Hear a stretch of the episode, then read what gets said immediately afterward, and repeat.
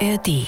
Hi Leute, ich weiß, wir haben ja oft streitbare Thesen, aber wenn die Welt eine Monarchie wäre, dann wäre eine Sache komplett unstrittig. Das behaupten wir zumindest, nämlich wer Königin wäre. Wobei nach diesem crazy Jahr der Welttourneen auch eine andere Frau an Beyoncés Thron rütteln könnte, nämlich Taylor Swift. Oh, wartet, oder vielleicht sogar ein Mann? Na gut, aber Harry Styles pflegt zumindest Gender Crossdressing und wird von vielen in der Queer Community als Ikone abgefeiert. Aber was ich sagen will, wenn man so im Mainstream-Pop als Feministin unterwegs ist, dann ist man eigentlich angekommen, oder? Kann sich endlich zurücklehnen, die Kopfhörer aufsetzen und einfach genießen. Und das gilt auch für Künstlerinnen in Deutschland. Ein kleiner Ratschlag, kein Mann dieser Welt macht dich zum Starschatz. Selbst wenn du einen kleinen Arsch hast, shake booty, baby girl, denn du darfst das. Endlich mal eine Branche, wo dein Geschlecht kein Klotz am Bein auf der Karriereleiter Richtung Sternenhimmel ist. Ich will Immos, ich will alles, ich will fliegen wie beim Marvel. Sie sehen nur das Pretty Face, ey, vergessen die Wut, denken nur, dass ich so tu. Herz beben, lass uns leben, wir wollen was erleben. Könnte man meinen. Aber ja, da kommen schon die ersten schiefen Töne. Herz beben. Diese Lobeshymne müssen wir von Studiokomplex jetzt leider in unserer gewohnt Party-Crashering-Attitüde den Stecker ziehen, denn von Gleichberechtigung ist die Musikbranche ungefähr so weit weg wie eine Rammstein-Aftershow-Party. Und Leute, ich sag euch mal wieder, wie es ist. Als wir bei der ersten Redaktionskonferenz über das Thema gesprochen haben, da war ich frisch aus diesem unsäglichen Barbie-Film gekommen. Hi Barbie, hi Barbie, hi Barbie, hi Barbie, hi Barbie. Hi Barbie. Und dementsprechend wirklich maximal unleidlich, die doch allzu bekannten Erkenntnisse zur Ungerechtigkeit einer patriarchalen Gesellschaft zum 30. Mal durchzukauen, nur halt diesmal in der Musikbranche. Aber dann, aber dann hat mein geschätzter Kollege Tom Richter mir diese Zahlen um die Ohren gehauen. Nein, virtuos wer ist, hat er sie mir in ein Lied gedichtet. Weißt du, was die Musikbranche von Gleichberechtigung trennt? Der Frauenanteil auf Festivalbühnen liegt bei gerade mal 16 Prozent. Und weißt du, wer die Musik in den deutschen Charts dominiert? Sie wird zu 85 Prozent von Männern komponiert. Naja, wie halt auch die selbst komponierte Musik in dieser Folge Studio Komplex. Wir wollen ja hier auch keine Utopie aufmachen, hör mal. Jedenfalls haben mich diese beiden Zahlen wirklich ziemlich überzeugt, dass wir vielleicht doch wirklich mal reden sollten. Also sowas von der ach so modern progressiven Musikwelt, really, das ist ja schlimmer als jeder verkrustete DAX-Konzern. Und die haben ja immerhin sogar eine Frauenquote, zumindest in den Aufsichtsräten. Machen wir doch mal ein kleines Gedankenexperiment. Fällt euch eine aktive Band ein, die ausschließlich aus Frauen besteht? Und nein, die No Angels zählen nicht, die sind maximal wiederbelebt. Na? So, Zeit, das zu ändern. Wir von Studiokomplex fordern Männer raus aus der Musik. Ab geht's.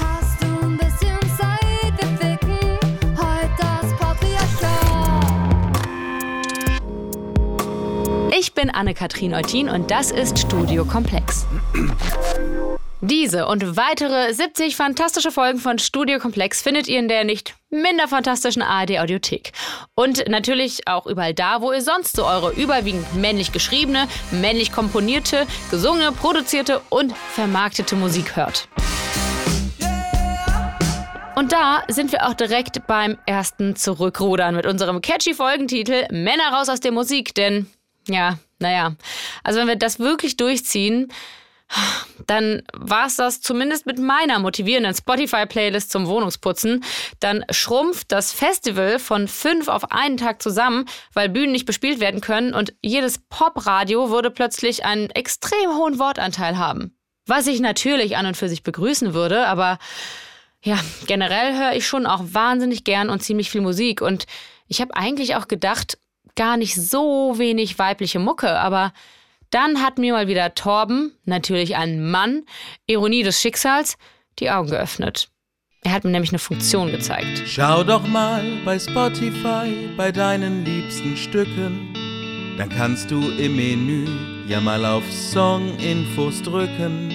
Und selbst bei Female Artists, die für Feminismus kämpfen, sind's meistens Männernamen, die unsere Hoffnung dämpfen. Denn Anne, ich sag's ehrlich, und ich habe es echt probiert. Die allermeisten Songs werden von Männern produziert. Sie sind auch die Autoren bei den allermeisten Songs. Du suchst nach Female Only. Die Suche ist umsonst. Und soll ich euch ein Geheimnis verraten? Na? Nein. Songs zu finden, an denen keine einzige Frau beteiligt ist, das geht wahnsinnig einfach. Surprise! Aber gut, die Statistiken, die sprechen da halt auch eine knallharte, staubtrockene Faktensprache. In den Charts von 2010 bis 2019 wurde mehr als 85 Prozent aller Musik von Männern komponiert. Das hatte Torben ja eben auch schon gesungen und das war tatsächlich keine künstlerisch freie Interpretation, damit sich alles schön reimt. Das ist empirisch belegt worden mit Hilfe der Frau, die wir gerade gehört haben und die sich jetzt nonchalant, wie wir es hier gerne machen, einfach selbst vorstellt. Freut mich sehr, hier zu sein. Ich bin Anna Groß von der Malisa Stiftung. Ich arbeite als Referentin für die Musikbranche zum Thema Geschlechtergerechtigkeit. Und die Malisa Stiftung wurde von Elisabeth Furtwängler und ihrer Mutter Maria gegründet, um sich Themen rund um Geschlechtergerechtigkeit zu widmen und vor allen Dingen mit Schwerpunkt auf die Kultur- und Medienbranche. Jetzt wäre so mein naiver Eindruck ja eigentlich, dass die Musikbranche eher eine progressive Bubble ist so und äh, dass Bookerinnen und Booker das eigentlich auf dem Schirm haben müssten. Ist das tatsächlich ein falscher Eindruck von mir oder liegt das vielleicht auch an sowas wie hm, der Tatsache, dass die Musikbranche ja seit Corona auch unter großem finanziellen Druck äh, steht? Also ist da vielleicht auch gerade die Stimmung, was so Gleichberechtigungsfragen angeht, eine schwierige oder wie hast du das wahrgenommen? Also ich würde sagen, das, was du gerade beschreibst, sagen viele, ach, die Musikbranche, die ist doch irgendwie so, so fresh und new und so, da mhm, passiert doch so mhm. viel, wie, wie kann denn das sein? Gerade deswegen erheben wir als Stiftung auch diese Studien, um zu sagen, okay, das eine ist das Bauchgefühl und jetzt nehmen wir aber mal Fakten und stellen die mal entgegen und schauen uns an, wie sieht es denn eigentlich wirklich aus? Ähm, und genau, und da haben wir halt leider festgestellt in unserer Studie, wo wir gesagt haben, wir gucken mal an, wie viele Urheberinnen gibt es in Charts, aber auch wie viele Urheberinnen sind insgesamt bei der GEMA gemeldet, also bei der Verwertungsgesellschaft, die eben die Kompositionen registriert. Und dann dazu gesetzt eben zu gucken, okay, und wie viele Musikerinnen und Musiker, einzelne Leute, also jeweils mit ihrem Instrument stehen auf Festivalbühnen. Und da haben wir festgestellt, im Bereich Festival Booking gibt es einen leichten, aber wirklich nur einen leichten Aufwärtstrend. Also wir sprechen hier von Zahlen immer noch unter 30 Prozent, unter zum Großteil sogar unter 20 Prozent Frauenanteil. Der GEMA-Meldungen haben wir fast eine Verdopplung der Songtitel, die registriert wurden, ähm, verzeichnet, aber ein Rückgang des Frauenanteils. Also noch nicht mhm. mal ein Anstieg, sondern auch da ist sogar noch ein Rückgang passiert. Das heißt, mit diesen Zahlen haben wir leider aufdecken können, dass es zwar so wirkt, als wäre es progressiv, aber das Gegenteil der Fall ist. Und da geht es ja sogar nur darum, dass Frauen überhaupt irgendwie beteiligt sind. Noch heftiger ist, dass Songs von rein weiblichen Urheberinnen, also wenn mehrere Frauen zum Beispiel oder einzelne Frauen ins Studio gehen und zusammen einen Song produzieren, in den Charts so gut wie gar nicht vertreten sind. Also unter 5 Prozent, also knapp über 3 Prozent in 2010 und dann weit unter einem Prozent sogar in 2019. Unter einem Prozent. Fahrt euch das mal rein. Und das noch viel traurigere ist, die Branche weiß gar nicht, was ihr da entgeht. Wir haben, dadurch, dass wir so intensiv hingeguckt haben und wirklich alle 52 Wochen der beschriebenen Jahre ausgezählt haben, haben wir festgestellt, dass unter sogenannten, wir nennen sie die Charts Dauerbrenner-Songs, also Songs, die mehr als ein halbes Jahr in den Charts verweilen. Und das bleiben sie wirklich dort nur, wenn sie erfolgreich sind, wenn sie viel gespielt werden, wenn sie viel gekauft werden und so weiter. Da steigt der Frauenanteil, ist, ist tatsächlich wesentlich höher im Vergleich zu den anderen Kompositionen, also 21 Prozent in 2010 und immerhin noch 12 Prozent in 2019. Also man könnte sagen, und so lesen wir das auch, dass Songs, die mit Frauenbeteiligung komponiert wurden, erfolgreicher sind. Womit wir das Argument, aber Männer machen halt die erfolgreichere Musik, dann relativ zu Anfang geklärt hätten. Beispiele solcher Charts Dauerbrenner gefällig?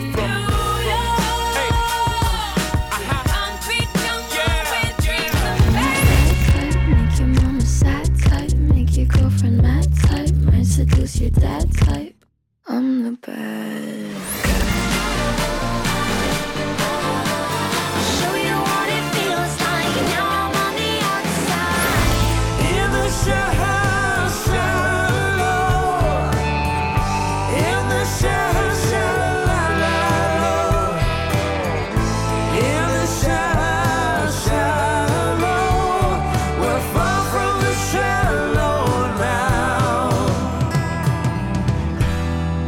aber warum setzt sich dieses Wissen nicht durch, obwohl die Problemstellung Patriarchat ja durch so, so viele Skandale inzwischen auch in der breiten Öffentlichkeit angekommen ist? Laila reimt sich auf Geiler. Da steckt viel, viel weniger dahinter, als, als du uns jetzt unterstellen magst. Genau, das ist ja das Problem, dass da so wenig dahinter steckt.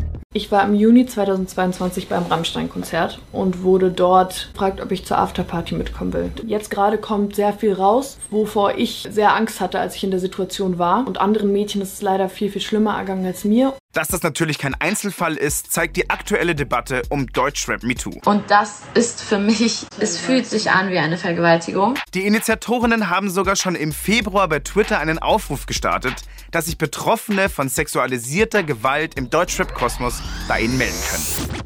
Hallo, ich bin Leandra Preisler und ich bin eine von fünf Vorständinnen beim Bundesverband Music Women Germany und bin außerdem noch die inhaltliche und organisatorische Leiterin des Spitzenförderprogramms Bandpool der Pop Academy und habe eine eigene Agentur namens Ping Pong. Und was ist jetzt dieses Music Women Germany? Was macht ihr da so? Vielleicht magst du das nochmal kurz erzählen.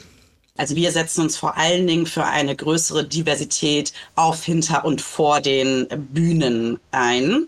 Also wir sind da sehr, sehr divers aufgestellt mit ganz vielen Aktionen. Mhm. Und jetzt könnte man ja meinen, ne, wenn man ähm, sich so diese riesigen und in gefühlt Millisekunden ausverkauften Welttourneen von Stars wie Taylor Swift oder Beyoncé so anschaut, dann wirkt es eigentlich überhaupt nicht so, als hätten wir ein Problem mit männlicher Dominanz in der Musikbranche, oder?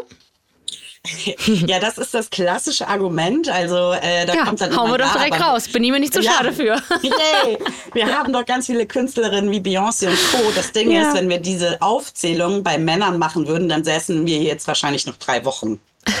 ne? Also das zeigt ja schon, äh, dass wir da definitiv wesentlich weniger erfolgreiche Künstlerinnen haben und dieses Argument da leider einfach nicht gilt.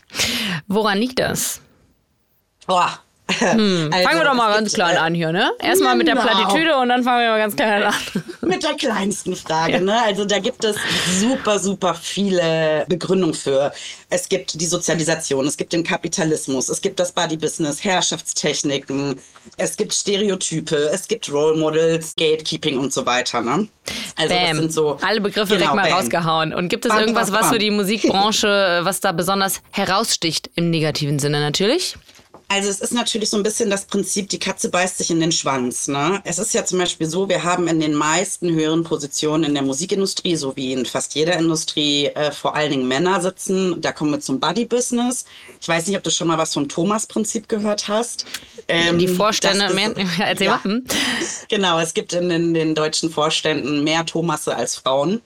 Ähm, und das liegt oft daran, dass Männer gerne Männer einstellen und Männer gerne Personen einstellen, die ihnen selber ähneln. Das führt dazu, dass in Positionen, die eine Gatekeeping-Funktion haben, sprich, man könnte es übersetzen mit Schleusenwärter, also die Entscheidungen tragen und fällen können, meist männlich gelesen sind und meistens auch männlich besetzt werden. Und das wiederum bedeutet, dass in diesen Funktionen quasi der, man nennt es Female Gaze, also die weibliche Sicht quasi nicht vorhanden ist.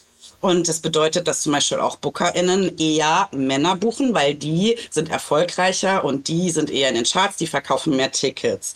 Gleichzeitig ist es auch so, dass PromoterInnen eher den Radiosendern männliche Künstler präsentieren, weil die Wahrscheinlichkeit, dass die gepickt werden und die Bemusterung erfolgreich ist, wesentlich höher ist als bei einer Frau. Und so zieht sich das quasi immer wieder im Kreis.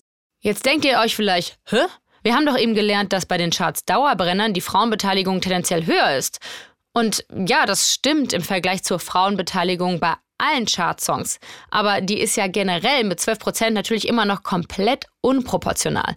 Und wie Leandra Preisler sagt, sind daran wie in der restlichen Welt die ganz großen Missstände schuld. Es gibt die Sozialisation, es gibt den Kapitalismus, es gibt das Body-Business, Herrschaftstechniken, es gibt Stereotype, es gibt Role Models, Gatekeeping und so weiter. Ne? Das, was Leandra da aufzählt, das ist so ziemlich jede Ursache für so ziemlich jedes Problem, dessen wir uns bei Studiokomplex jemals angenommen haben. Heimspiel also. Und soll ich noch mal ein kleines Geheimnis mit euch teilen? Na gut, da ihr höchstens im Nachhinein per HörerInnen-Mail Nein schreien könnt, mache ich es natürlich eh. Und ich möchte die schöne Anekdote mit euch teilen, dass, apropos HörerInnen-Mail, mich ähm, schon mal eine Mail erreichte, die einige erregte Ausrufezeichen enthielt und vor allem die Feststellung, dass meine Stimme wirklich sehr unangenehm sei. Und so eine Mail hat mein Kollege David irgendwie noch nie bekommen. Und ich kenne so viele Kolleginnen, denen mal gesagt wurde, ihre Stimme sei ja zu hoch, um Nachrichten zu sprechen. Das wäre so leider gar nicht möglich. Oder auch Kolleginnen, die die Konsequenz daraus ziehen, unnatürlich tief zu sprechen. What the fuck könnte einem da schon mal rausrutschen. Das hat aber System, meint Leandra. Oft sagen zum Beispiel Radiosender ja auch, wir spielen weniger Frauen, weil wir spielen mehr alte Hits. Und alte Hits sind eben oftmals von Männern. Und das liegt daran, dass früher die Übertragungssysteme und Mikrofone ausgelegt waren auf tiefe Stimmen, weshalb weibliche Stimmen als schrill wahrgenommen wurden. Und dann gab es noch eine Studie in den 80ern aus England, dass Konsumentinnen tatsächlich weibliche Stimmen Radios unangenehm finden. Da wurde aber nie nochmal das Ganze hinterfragt. Und es gibt immer noch Radiosender, die daran festhalten und das als ein Argument nehmen. Das bedeutet, dass der Musikgeschmack, der ist ja auch in Anführungsstrichen fremdgesteuert. Sie nennt es ja so schön Katze beißt sich in den Schwanz Problem. Also, dass sich Machtverhältnisse selbst erhalten. Dazu gehört aber natürlich trotzdem die Konsumentinnenseite. Es ist natürlich immer ein bisschen einfacher, den schwarzen Peter oder die schwarze Petra anderen in die Schuhe zu schieben. Und natürlich kann ich als Konsumentin dazu beitragen, dass etwas diverser gestaltet wird. Ne? Also zum Beispiel Spotify arbeitet mit einem Algorithmus. Das heißt, wenn ich darauf achte, mehr weibliche Künstlerinnen in meinen Playlists zu haben, werden mir auch automatisch mehr weibliche Künstlerinnen angeboten und zur Verfügung gestellt. Aber wir wollen hier ja nicht nur jammern. Es gibt schon immer mehr Sensibilisierung dafür. Zum Beispiel ist einer prominenten Person da mal was aufgefallen. Der letzte Headliner mit einer Frontfrau bei Rock am Ring bis zu diesem Jahr, das war fucking 2005. Wir sind Helden. Und das auch nur, weil Limp Bizkit kurzfristig abgesagt hat. Bei Rock am Ring ähm, ist die Frauenquote unter 4%. Das gibt's doch gar nicht. Wieso ist Habe das ich auch so? gedacht. Es, wieso das In so der ist, heutigen ist, Zeit. Das ja, verstehe ich nicht. Also das Bier hat da mehr Prozent als die Frauen. Caroline Kebekus hat dann vergangenes Jahr ein eigenes Festival ins Leben gerufen. Das Dix Festival mit rein weiblichen Künstlerinnen. Hey Kinder. Mama macht heute die Stage klar. Jetzt geht der Shit los, denn die Chicks sind alle hot wie Lava. Welcome to Dix Festival! Spannend war da allerdings auch der Blick ins Publikum. Relativ wenige Dicks on the Dance Floor, sage ich euch, und eher 80 bis 90 Prozent weiblich gelesen. Und ich muss sagen, diese dominante Anwesenheit von Abwesenheit, die hat mich ein bisschen beklemmt.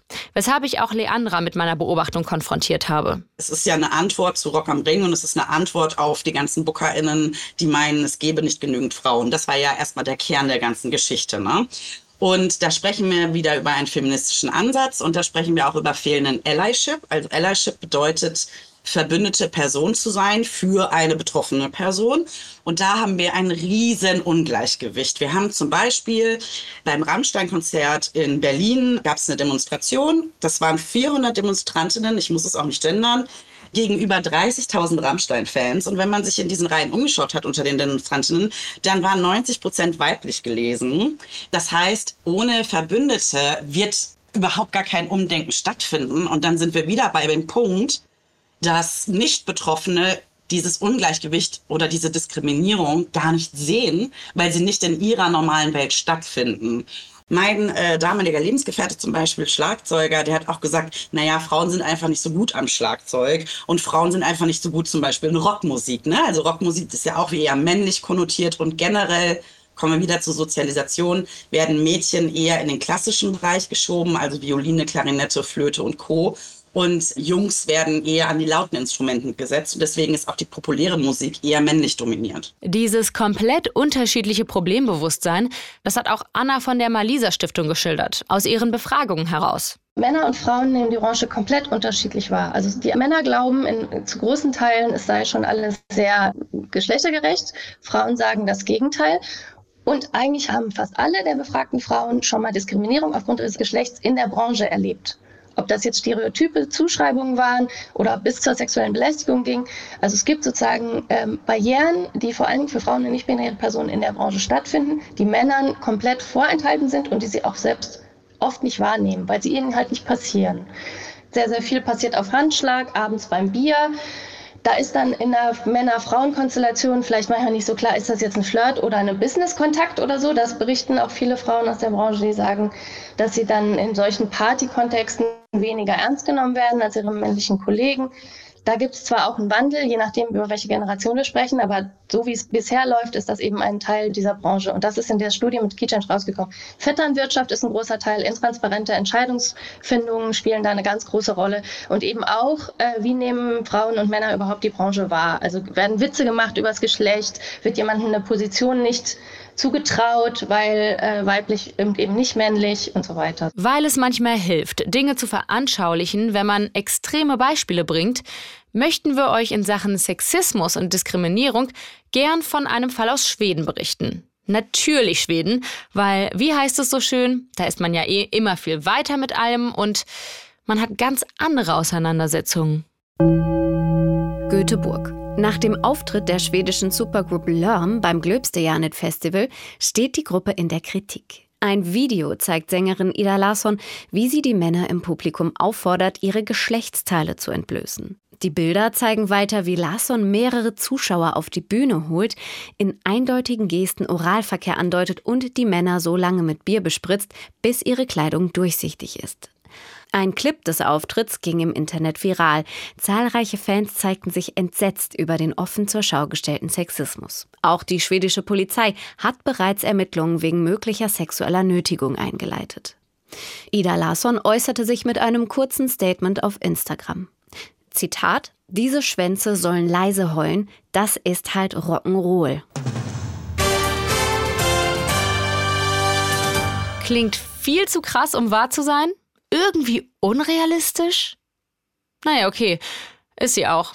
Wir haben uns die Story ausgedacht. Wir hatten halt Bock, einfach eine Runde Spiegel zu spielen, um zu verdeutlichen, dass es da wirklich, wirklich ein Ungleichgewicht gibt, weil sonst würden wir diese Story nicht so krass hinterfragen.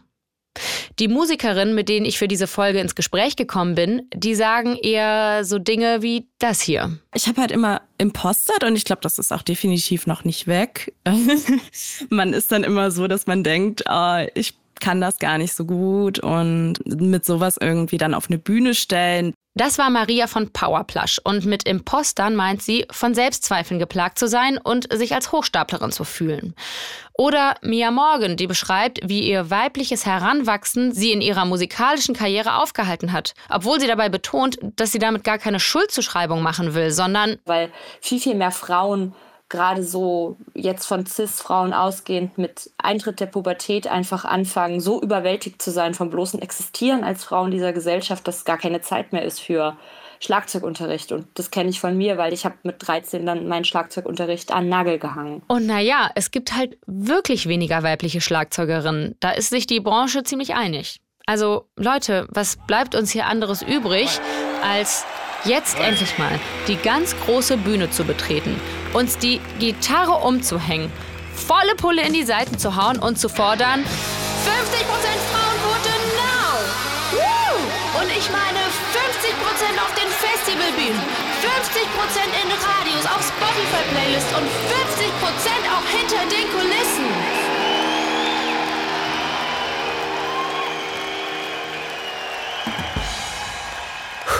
Okay, und ähm, wir machen natürlich äh, jetzt den Anfang. Das gerade war die letzte Musik eines männlichen Interpreten, die ihr in dieser Folge hören werdet.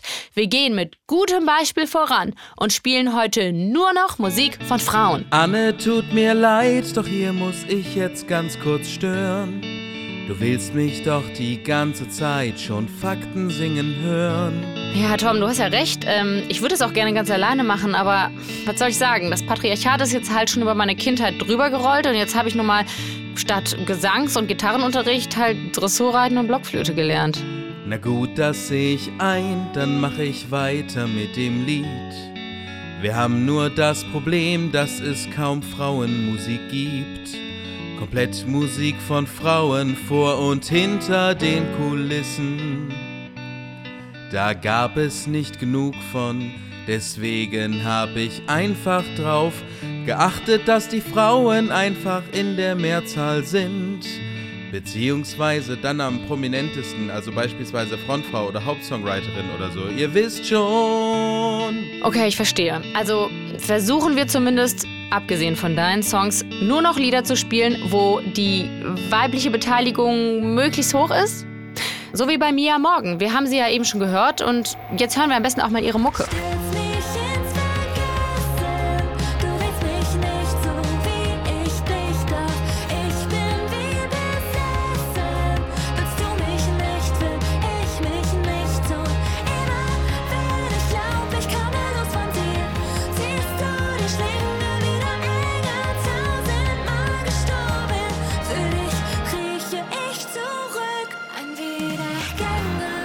Nur sind wir dann doch auch gleich an dem Punkt, dass sowohl beim Schreiben wie bei der Produktion und dem Einspielen dieses Songs Männer beteiligt waren.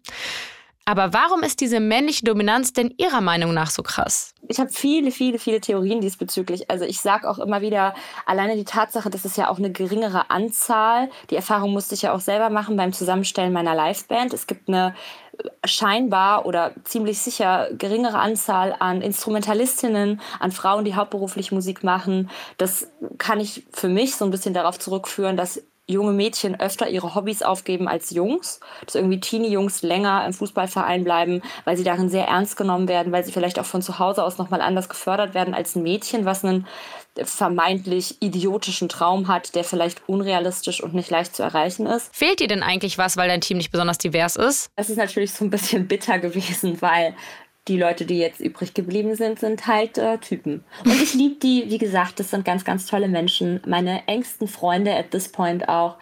Aber trotzdem denke ich mir manchmal, oh, okay, weil selbst in dieser Konstellation, wo ich mich wirklich gleichzeitig als Frau und nicht als one of the guys fühlen kann und auch als diese ernst genommen werde, aber selbst da habe ich manchmal so Momente, wo ich so kurz rauszone und es merke. Mhm. Kannst du sowas beschreiben, konkreter eine Situation? Oder? Ja, ich habe es sehr, sehr deutlich gemerkt, als neulich, wir waren in Lörrach, das ist im Süden Deutschlands, haben wir ein Konzert gespielt und da haben wir unterwegs eine Tramperin mitgenommen. Ein paar Jahre jünger als ich, aus Tschechien und die war super nett und super cool. Wir haben uns auf Anhieb verstanden. Sie blieb dann den ganzen Gig bei uns und hat mit uns dann noch da im Hotel gepennt und so. Wir haben das alles irgendwie organisiert. Und als sie dann dabei gewesen ist, habe ich gemerkt, dass sich so ganz schnell so ein Team gebildet hat. Also wir beide und dann halt die Jungs. Und es war überhaupt gar nicht böswillig oder so, sondern es waren einfach so die Gesprächsthemen, die sich dann, als wir alle in einer Gruppe im Hotelzimmer am Fußboden saßen und gequatscht haben, hat sich einfach die Männergruppe so ein bisschen abgesondert und die haben über irgendwas geredet und sie und ich haben eben darüber geredet, ey, ist es nicht gefährlich, als Frau zu trampen? Ist dir schon mal was Schlimmes widerfahren? Und was dann auch ganz krass war, ein Freund, der dabei gewesen ist, hat erzählt, dass er einmal, und er hat es sehr, sehr, also er hat es sehr locker erzählt, dass er halt einmal im Urlaub gewesen ist und dort auch getrampt hat und in ein Auto gestiegen ist von einem Mann, der ihm Geld hingehalten hat und gesagt hat, hier, ähm, du darfst mitfahren und du kriegst auch Geld, wenn du mich jetzt oral befriedigst. Mhm. Und die Männer waren so, oh, oh mein Gott, wie krass und haben auch so ein bisschen so gelacht. Der hat es halt auch sehr witzig erzählt. Und ich meine, der Typ ist ein Schrank. Der hat das übelstes Muskelpaket und ne, eine sehr, sehr einschüchternde Erscheinung auch. Die Tramperin und ich waren direkt so, das tut mir so leid. Das ist ja Mhm. schrecklich. Ja. Und da hat man ganz kurz so sehr schneidend den Unterschied gemerkt. Ja, klar, weil sie das Machtgefälle nicht kennen. Genau. Auf dieselbe Art und Weise.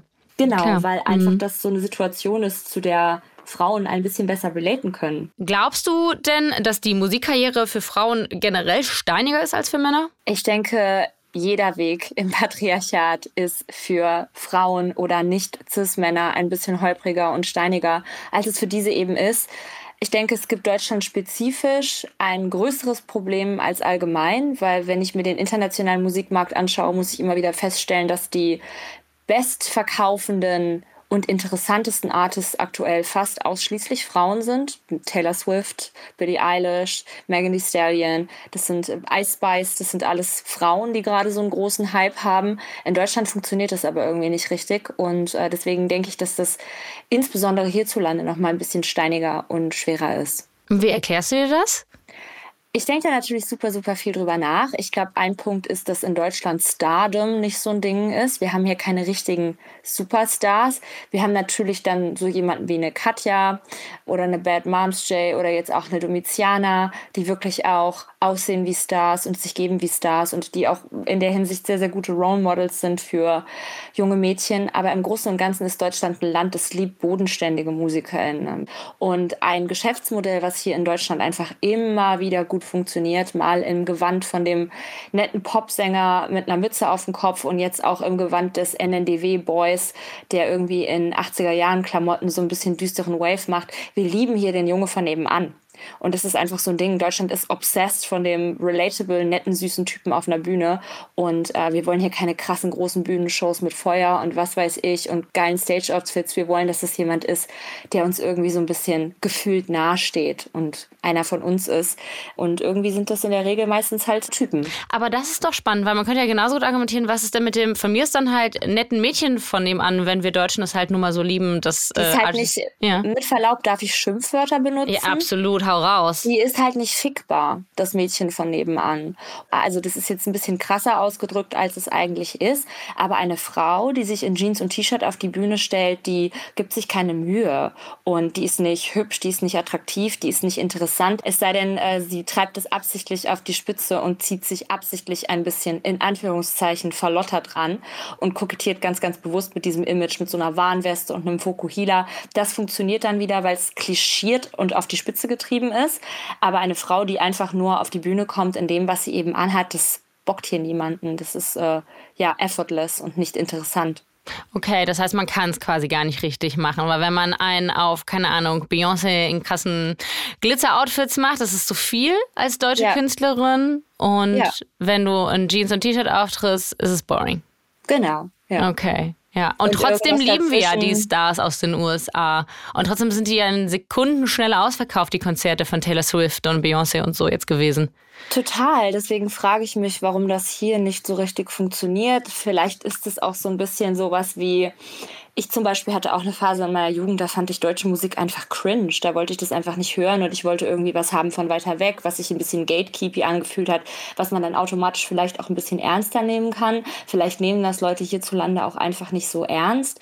Ich denke da wirklich obviously sehr, sehr viel drüber nach. Ja, okay, dann denke gerne mal weiter laut nach. Also zum Beispiel ja auch über die Tatsache, dass ähm, bei Miley Cyrus oder Rihanna so viele mehr Frauen oder auch queere Personen sind und voll wenig Männer. Bei den Foo Fighters oder keine Ahnung, bei, bei KZ, Apache, Limp Bizkit und naja, wie das ganze Line-Up von Rock am Ring halt so heißt, da ist es aber dann ja direkt viel durchmischter von der Fanbase her. Typen bauen vielleicht schneller auch eine größere Fanbase auf. Mhm. Das ist auch, glaube ich, international so.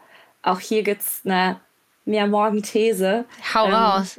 Die meisten Leute, die wirklich passioniert Musik konsumieren, Merchandise kaufen und sich wirklich auch emotional in ein Fandom stürzen, sind Cis-Frauen oder Cis-Mädchen, Teenager-Mädchen, die auf Männer stehen, hauptsächlich. Und dieses ganze Boyband-Phänomen, das hat ja alles so gut funktioniert, weil junge Mädchen oft eine gewisse Erfüllung darin finden, Teil eines Fandoms zu sein. Und dadurch, dass unter Frauen generell durch gesellschaftliche Normen und patriarchale Strukturen ein Konkurrenzdenken geschärft wird, fällt es, glaube ich, das ist wie gesagt auch nur eine These, vielen Mädchen ein bisschen schwerer, eine parasoziale, innige Beziehung zu einer weiblichen Künstlerin aufzubauen, als zu einem männlichen Künstler, für den sie dann auch schwärmen können, bei dem sie sich dann auch ausmalen können, wie wäre das, den zu daten. Und ich spreche da aus Erfahrung, ich war Directioner, ich war komplett verknallt in Niall Horan und auch in Harry Styles at some point und davor in Nick Carter und davor in Richie von Us 5 und auch so ein bisschen in Bill von Tokyo Hotel und in Edward Cullen und so weiter und so fort. Ja. Und ich war natürlich so passioniert, weil ich diese Fantasien hatte von, oh, wie wäre das, wenn ich mit ihm oder jemandem wie ihm zusammen wäre? In absolut keiner creepy Art und Weise und auch gar nicht übergriffig, sondern sehr, sehr unschuldig. Ich finde, man muss ja schon sehen, Boybands der 90er und so und früh Nullerjahre, ich meine mich zu erinnern, die durften auch überhaupt nicht über ihre Beziehung sprechen da. Das Ja. wurde ja schon genährt von der Musikindustrie. Also ganz so unschuldig ist Voll. es dann ja irgendwie doch nicht. Vielleicht von seitens des Publikums, ne, von der Mädels, das, aber. Das, das meinte ich Ja, auch. Von Seiten ja. des Publikums ist es sehr, sehr unschuldig, weil es ja nicht so anmaßend ist, wie jetzt wirklich so eine ja, komplette Obsession. Und es ist jetzt auch nicht übergriffig so, weil man Ja. die meiste Zeit ja einen viel zu krassen Respekt auch vor dem Artist hat. So. Und trotzdem ist dann ja spannend, auch wieder äh, vielleicht Gegenthese, wobei es ist keine These, aber eine Beobachtung, dass bei den Konzerten von, ja klar, auch Harry Styles natürlich, aber auch von Beyoncé und Taylor Swift, ne, da sind ja, der Frauenanteil ist extrem hoch, da sind kaum Männer. Ja. Also voll. funktioniert es andersrum überhaupt nicht? Oder warum, also zum einen muss man sich dann ja fragen, okay, warum sind da dann doch so viele Frauen? Oder Mädchen, Mhm. Frauen? Das widerspricht deiner These ein bisschen, dass die sich nicht identifizieren können, weil das scheint ja bei diesen Stars schon der Fall zu sein. Fangen wir mal so Na, an. Ich glaube Mhm. glaub nicht, dass sie sich nicht identifizieren können. Ich glaube, es ist nur ein bisschen schwerer, Mhm. sich wirklich so innig da reinzustürzen, dass man jeden Merch-Artikel kauft und jedes Bild an die Wand hängt, wenn man zu der Person nicht so eine parasoziale romantische Beziehung Mhm. hat. Sich mit jemandem zu identifizieren oder irgendwie eine Art von große Schwester oder Inspiration zu finden, ich denke, das ist schon möglich. Aber da fehlt eben dieser Faktor, der einen von so einem Superfan zu so einem mega Superfan dann macht.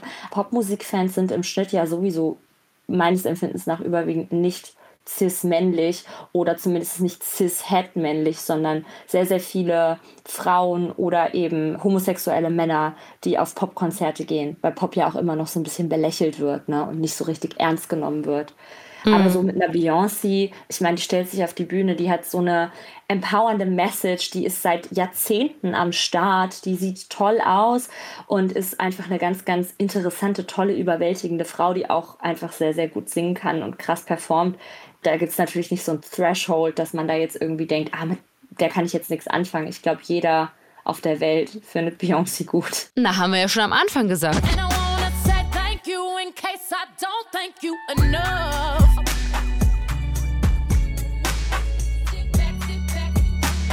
Jetzt müssen wir, glaube ich, wirklich nicht drum streiten, dass Beyoncé eine Ausnahmeerscheinung ist. Das steht dann aber so diametral dem strukturellen Problem entgegen, wofür eine Quote ja zumindest mal ein Ansatz wäre. Was Mia Morgan auch nachvollziehbar findet, sich als Künstlerin aber trotzdem daran reibt. ein Punkt, den ich gerade oft bemerke oder an dem ich oft mir so ein bisschen so den Kopf zerbreche, ist, wenn ich gebucht werde, buchen mich die Leute, weil sie meine Musik wirklich gut finden und weil sie wirklich die Mia mögen weil sie die Mia da haben wollen oder buchen die mich, weil sie eine Frau da haben wollen. Und das ist gerade etwas, was ich als sehr störend und belastend und auch zermürbend empfinde im Hinblick auf Festival-Bookings und Belegung von Slots. Mhm. Ja, die Debatte kenne ich natürlich auch, aber ich frage mal so, und wäre es so schlimm, wenn der Aspekt, dass du eine Frau bist, auch mitentscheidend ist? Weil ich meine, also- Gott, wie oft haben wir Frauen Nachteile in Kauf nehmen müssen, ne? dadurch, dass wir eine Voll. Frau sind. Voll. Deswegen, also ich bin da auch so ein bisschen hin und her gerissen. Fürs Ego möchte ich natürlich, dass die Leute mich buchen, weil sie mich und das, wofür ich stehe und die Musik, die ich mache in erster Linie und meine Live-Shows auch gut finden. Aber ich sage immer so schön, wenn es auch um Quoten geht und so, Dinge, die nicht selbstverständlich sind, aber es sein sollten, müssen erzwungen werden, bis sie es werden. Und deswegen ist es schon auch okay. Ne? Aber ich würde mir halt wünschen, dass es dann nicht nur ein Slot wäre, um den ich mich dann mit meinen Kolleginnen reißen muss. Uns Frauen wird ja auch immer angedichtet, wir haben so ein starkes Konkurrenzdenken. Mhm. Aber wenn halt zwei Slots auf dem Festival mit insgesamt 35 Slots an Nicht-Cis-Männer vergeben werden, da bin ich natürlich pisst oder enttäuscht, dass es diesmal die andere Frau geworden ist oder eine der anderen Frauen geworden ist und nicht man selber, weil viel weniger Platz auch da ist.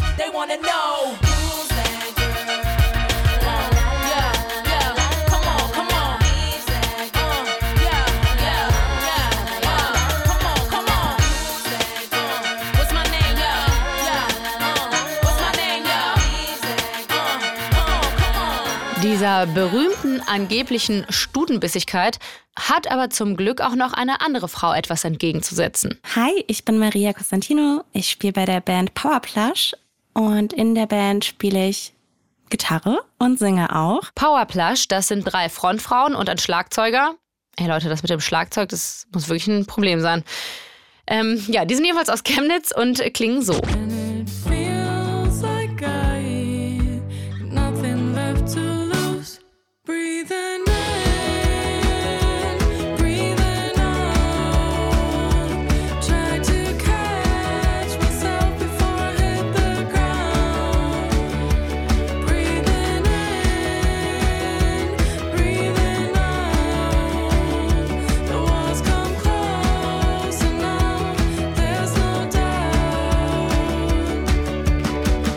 Powerplush ist eine Newcomer-Band und dass sie aber inzwischen auch im Radio und auf Festivals spielen, das haben sie vor allem anderen Künstlerinnen zu verdanken. Wir hatten generell Glück, was so diese ganze Professionalisierung angeht, weil wir ein ganz gutes Netzwerk schon vorher hatten. Also man kennt ja auch andere Bands aus Chemnitz, sei es nun Kraftklub oder Blond Mhm. oder so. Und die kanntest du persönlich auch schon oder die kennt ihr Genau. auch? Mhm.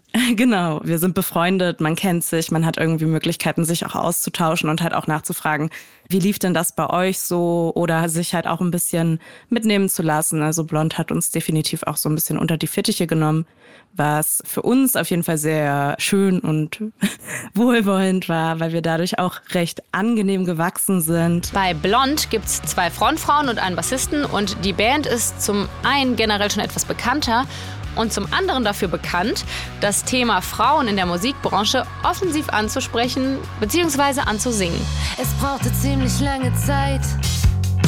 Wir hatten alles schon versucht. Doch irgendwann war es soweit. Wir wurden endlich gebucht. Ganz unten auf dem Festivalplakat. Erstmal egal, Hauptsache da.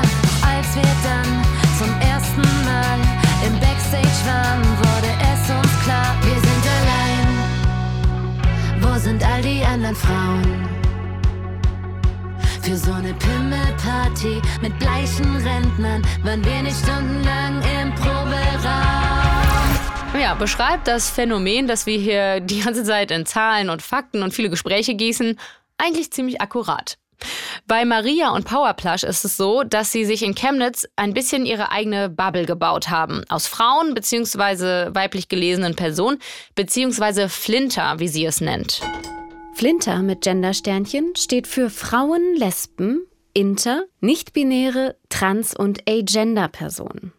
Der Begriff gilt als Selbstbezeichnung für die Gruppe an Menschen, die im Patriarchat diskriminiert werden. Ich würde auch sagen, dass es uns als Band gar nicht geben würde, wenn wir nicht auch zum Großteil aus Flinterpersonen bestehen würden, weil wir uns sonst gar nicht wohlgefühlt hätten. Also ich habe davor mit ganz vielen männlichen MusikerInnen irgendwie, äh, Musikern, versucht Musik zu machen und das hat einfach nicht funktioniert, weil man eben auch halt weiblich sozialisiert ist und sich dann immer so denkt, oh Gott, mache ich das richtig? Oh Gott, ich kann das gar nicht so gut wie die anderen. Und die Männer, die mucken halt dann so ein bisschen ab und da ist irgendwie alles immer chillig und cool.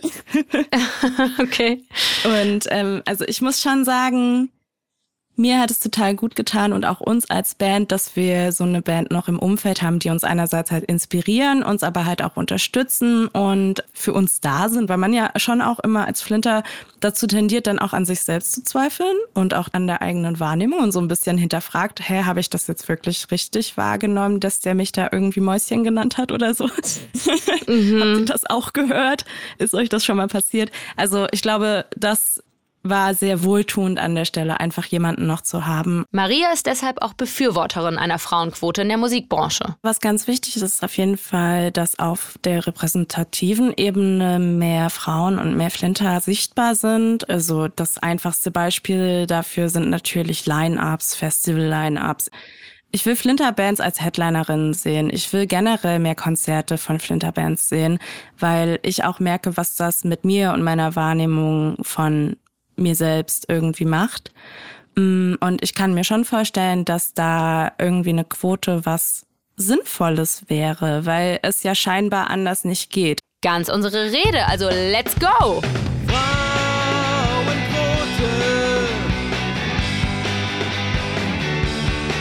Wir wollen eine Frauenquote. Nur, naja, ich, ähm, ich muss uns halt wieder stoppen. Es ist ja nicht mal so, als hätten wir für diese Folge irgendwie jemanden gefunden, der jetzt ernstzunehmend sagen würde, get over it, Angebot und Nachfrage, das Publikum hat einfach keinen Bock auf Weibers. Aber es ist schon so, dass selbst die quotenbejahenden Frauen uns hier und jetzt leider mit dem Boden der Tatsachen konfrontieren.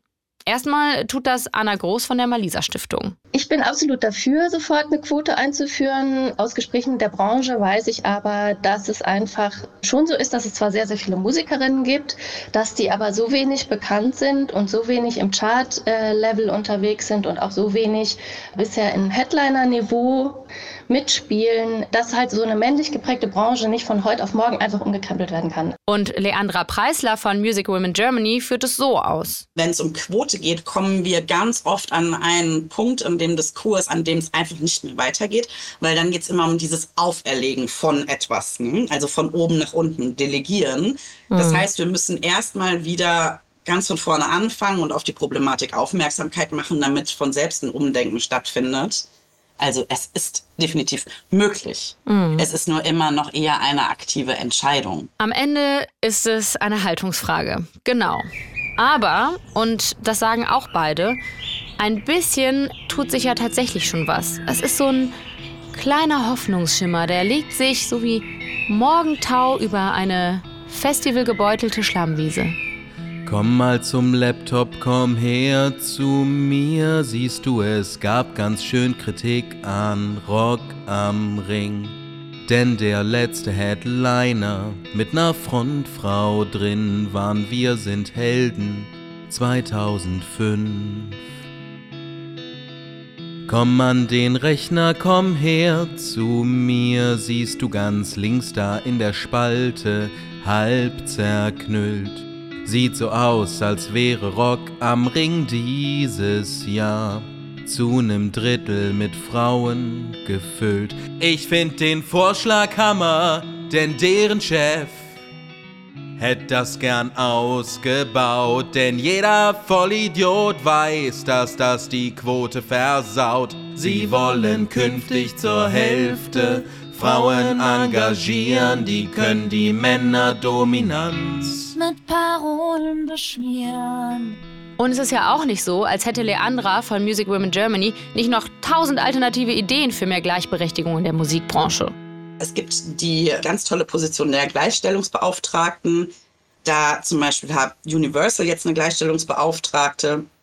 Es gibt die Möglichkeit, Förderungen vor allen Dingen für Festivals damit zu verbinden, eine Quote einzuführen. Ja? Also zu sagen, ihr bekommt nur die Fördersumme, wenn ihr so und so viele weibliche und non-binäre KünstlerInnen auf der Bühne habt. Ganz geschweige von KünstlerInnen mit Behinderungen oder POCs. Ähm, es gibt die Möglichkeit zu sagen, Awareness-Konzepte müssen mit in die Versammlungsstättenverordnung und Teil des Sicherheitskonzeptes werden. Es gibt die Möglichkeit für Firmen, die Key Change Pledge zu unterschreiben. Key ist ein Netzwerk, was sich für mehr Diversität in der Musikindustrie einsetzt. Und bei dem Pledge unterzeichnet man, dass man alles dafür tut, diverser aufgestellt zu sein. Dann gibt es die Möglichkeit, Role Models sichtbarer zu machen, ja, also wirklich auch mal ein bisschen mehr Budget zu verwenden für eben weiblich gelesene Artists. Also es gibt schon einiges. Oder es gibt so kleine Podcasts, in denen Künstlerinnen zu Wort kommen, die ausnahmsweise auch mal einen Gesuch stellen dürfen. Weil zum Beispiel selbst die super darum bemühte Band Powerplush am Ende mit Männern produziert. Ich meine, auch da im Studio springen dann halt natürlich nur Männer rum, was okay war, weil die alle lieb waren und so, ne? Aber es ist schon sehr unausgeglichen. Also das fällt auf jeden Fall auf. Und also deshalb wollen wir ja jetzt auch für neue Sachen gerne eben auch ein bisschen äh, mit anderen Personen zusammenarbeiten, die dann beispielsweise Frauen sind. Ja, cool. Können wir ja mal, wir geben den Aufruf mal weiter. ich Ja, möchte jetzt ey, meldet- jemand- meldet euch bei uns, wenn ihr mit uns produzieren wollt. Ja, ey, oder meldet euch auch bei mir. Sehr, sehr gerne Merch-Person, Content Creation, ähm, Writing Sessions kann man zusammen machen und ja. Geil. Oder Wir. befreundet sein. Ja, oder Freunde. Coffee Dates und äh, ja. Sehr Girls gut. Night. Wir, wir, wir geben das weiter, wir geben das weiter, Mia. Ich danke dir. We had jumped in my bed and been there ever since. Teenage affection is often confusing. I'm starting to feel like it's wearing thin. Was an dem Problem in dieser Folge ziemlich cool ist und bei vielen anderen Problemen in vielen anderen Folgen nicht so einfach, dass man eigentlich total gut selbst was dran ändern kann. Also geht zu mehr Konzerten von Frauen oder füttert doch mal euren Spotify-Algorithmus mit mehr Künstlerinnen. Und wir helfen euch auch gerne dabei. Wir haben als kleines Gimmick, so zum Ende der Folge hier, eine eigene Playlist kuratiert mit wirklich tollen weiblichen Künstlerinnen aus allen möglichen Musikrichtungen. Und äh, alle Songs aus der Folge, die sind natürlich auch da drin. Und wir verlinken euch das in den Show Notes. Das war Studio Komplex mit Folge 71. Ich danke euch fürs Zuhören und vielleicht sogar herausgehoben den Ally-Männern, die bis hierhin dabei sind, weil euch brauchen wir hier besonders, das haben wir ja gelernt. Teilt diese Folge mit euren Freundinnen und Freunden, die das interessieren könnte. Und wenn ihr Ideen, Anregungen, Kritik oder eine weibliche Produzentin für Powerplush oder Mia Morgen habt, dann schreibt uns doch an studiokomplex.hr.de oder als DM per Instagram. In der Redaktion waren diese Woche Tamara Maschalkowski, Hadija Haruna Oelker, Torben Richter und Max Laubenheimer. Vielen Dank euch. Für den Sound war Henning Schmidt zuständig und das Folgenbild hat Saskia Schmidt kreiert. Ich danke euch. Wir alle gehören zum Hessischen Rundfunk und damit zur ARD. Genauso wie folgendes Podcast-Produkt, das ich euch in dieser Woche wirklich sehr, sehr gerne ans Herz legen möchte. Levels und Soundtracks ist ein Podcast zum Thema Gaming und Musik. Der Host Friedel Achten lädt sich spannende Menschen ein, um mit ihnen über ihre Lieblingsvideospiele und deren Soundtracks zu quatschen. Zu Gast waren dann zum Beispiel schon die YouTuberin Cold Mirror, Moderator Donny O'Sullivan und der Comedian Max Rockstar Nachtsheim, der auch schon mal bei uns war. Grüße gehen raus. Levels und Soundtracks gibt es jede Woche neu in der ARD Audiothek. Hört gern mal rein. Uns gibt's da auch. Also mich, namentlich Anne-Kathrin Eutin, hört ihr schon nächste Woche wieder, wenn ihr mögt. Ich würde mich sehr freuen und sage bis dahin Tschüssi und Busal Babaci.